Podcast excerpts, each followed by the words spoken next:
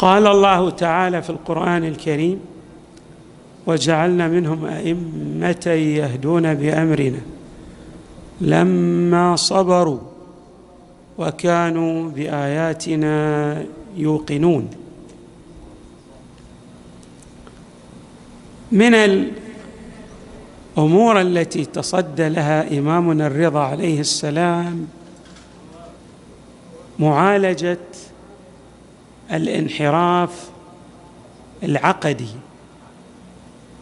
بمعنى أن بعض من يؤمن بإمامة أهل البيت أفرط في هذا الجانب غال غال بالغين.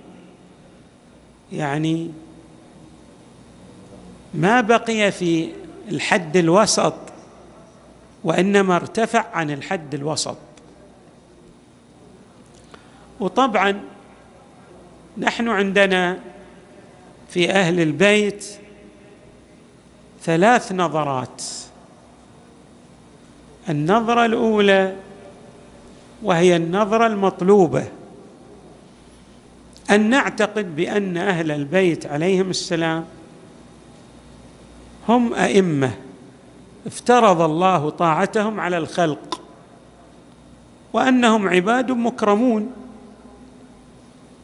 الله تبارك وتعالى منحهم مراتب عالية لا يصل إليها سائر الخلق وهو ما نعبر عنه بالاجتباء والاصطفاء من عند الله تبارك وتعالى.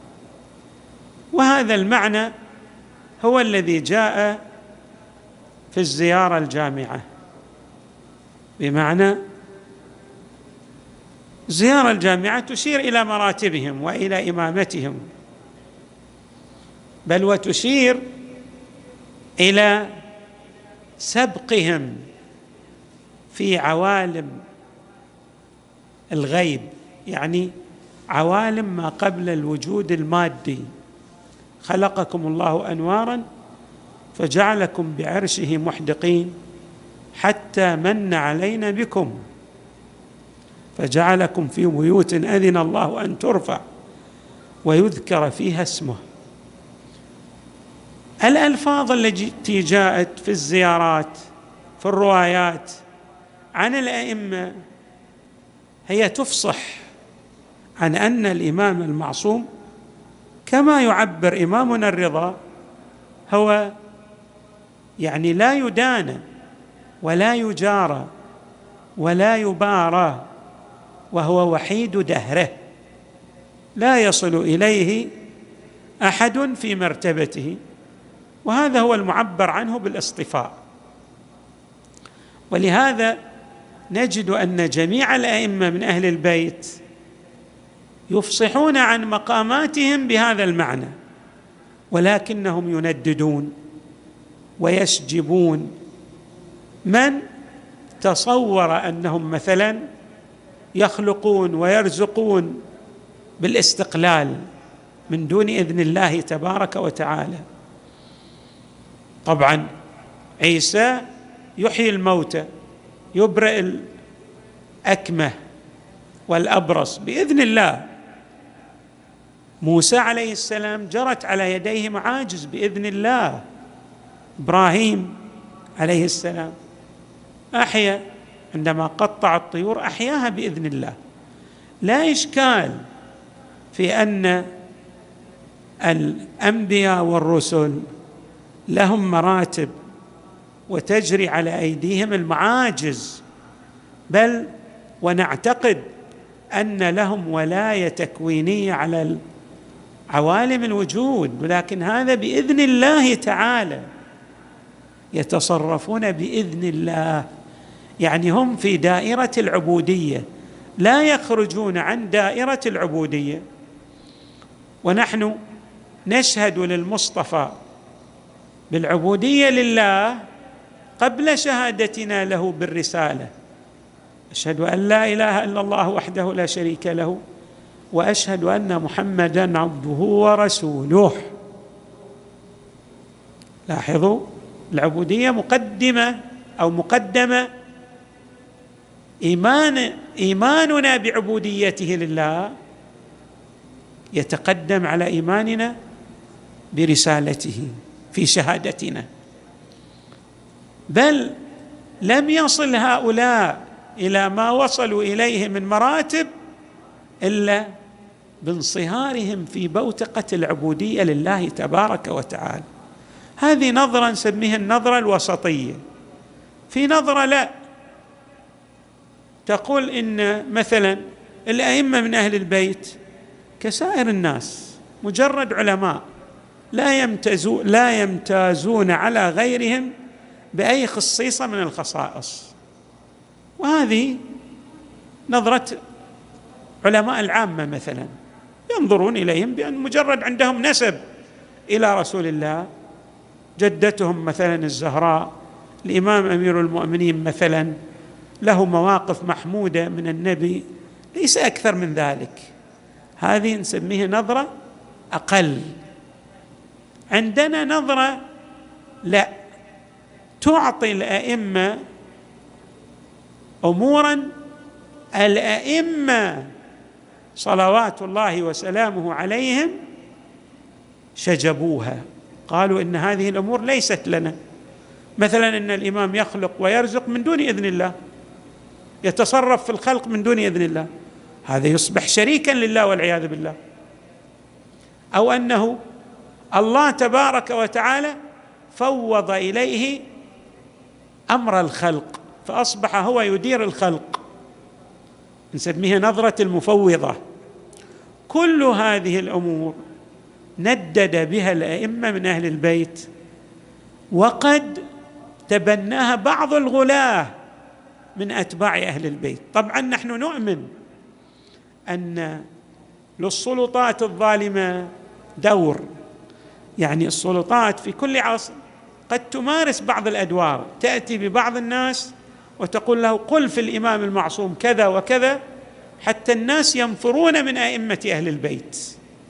بعض الغلاة قد هو أصلا لا يرى بعض هذه الأمور التي يتحدث بها ولكن يتحدث بها ماذا؟ من أجل إيهام الناس أن هذه هي العقائد التي يؤمن بها أتباع أهل البيت. هناك من يقوم بهذا الدور المضل.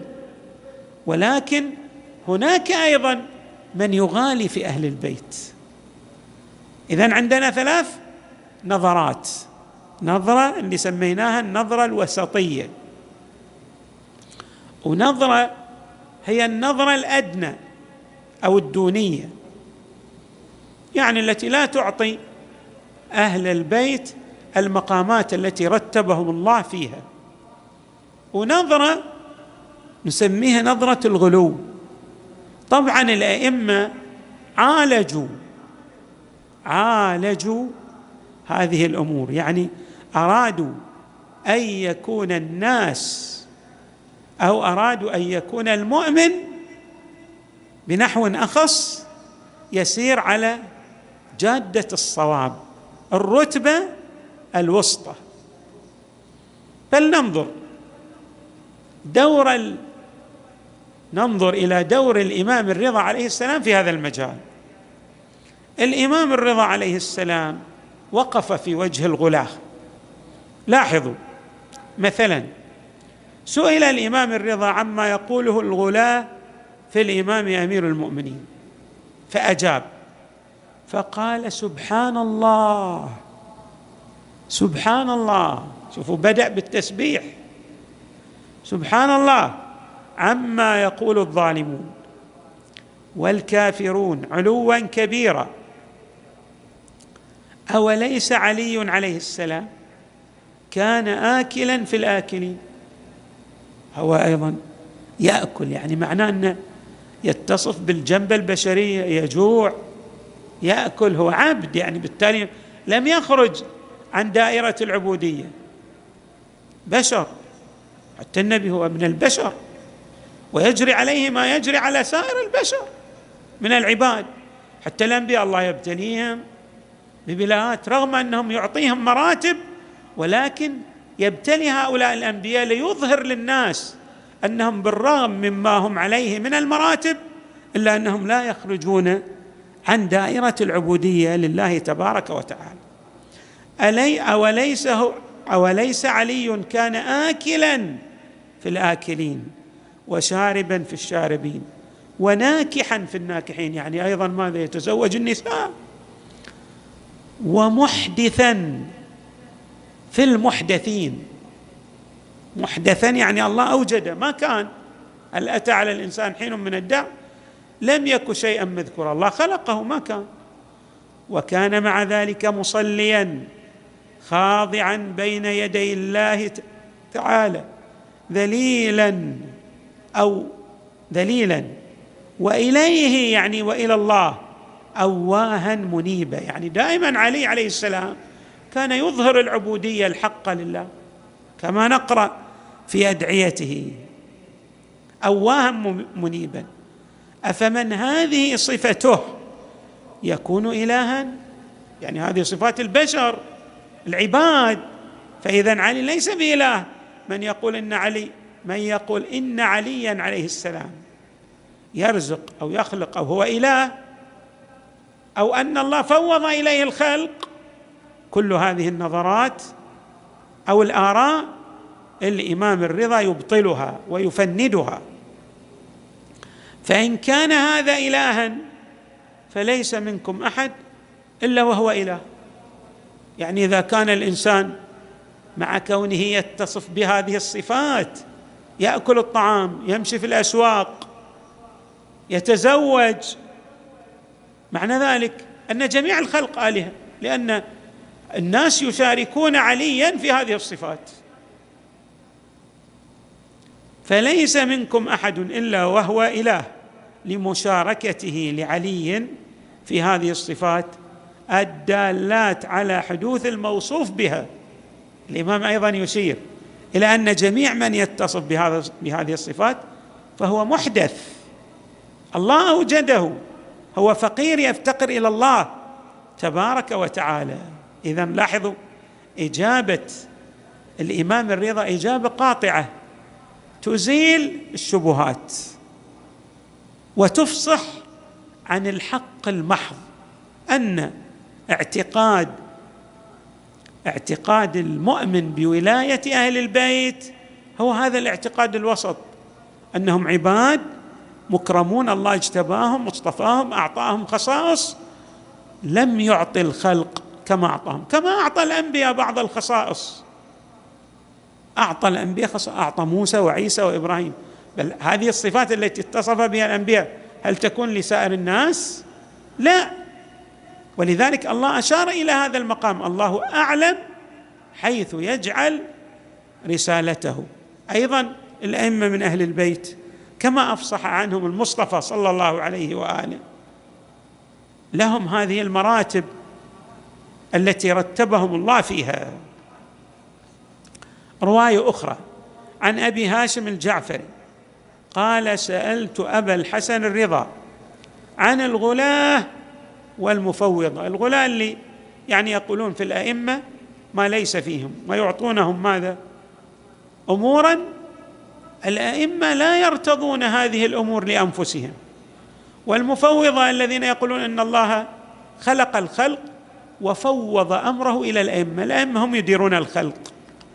فكأن الله هذه نظرة اليهود الذين قالوا يد الله مغلولة غلت أيديهم ولعنوا بما قالوا. فقال الغلاه لاحظوا الإمام ماذا يقول؟ أن من يقول إن الأئمة يتصفون بهذه الصفة يعني إن الله فوض إليهم الخلق أو إنهم يعني يخلقون ويرزقون من دون إذن الله هذا ليه غلاة؟ الغلاة كفار والمفوضة مشركون لأنهم جعلوا ماذا؟ إدارة الخلق. بالشراكة. الله يدير جزء من الخلق والأمة يديرون جزءا مثلا. هذا هذا شرك. ثم يقول الإمام من جالسهم أو خالطهم أو آكلهم أو شاربهم يعني يشرب معهم أو واصلهم أو زوجهم أو تزوج منهم أو آمنهم أو ائتمنهم على أمانة أو صدق حديثهم أو أعانهم بشطر كلمة خرج من ولاية الله عز وجل وولاية رسول الله صلى الله عليه وآله وولايتنا أهل البيت. اللي يكون يتصف بهذه الصفات ليس من أولياء الله وليس من أولياء رسول الله صلى الله عليه وآله وليس من أولياء الأئمة من أهل البيت عليهم السلام. اذا الإمام بعد مثل ما نقول وضع النقاط على الحروف. ما وراء عبدان قرية مثل ما يعبر. خلاص. لابد أن نعتقد في الأئمة هذا الاعتقاد الوسط الذي أبانته الروايات الواردة عن النبي وعنهم صلوات الله وسلامه عليهم أجمعين. أكثر من ذلك بعض الناس عنده غلو من نوع خاص.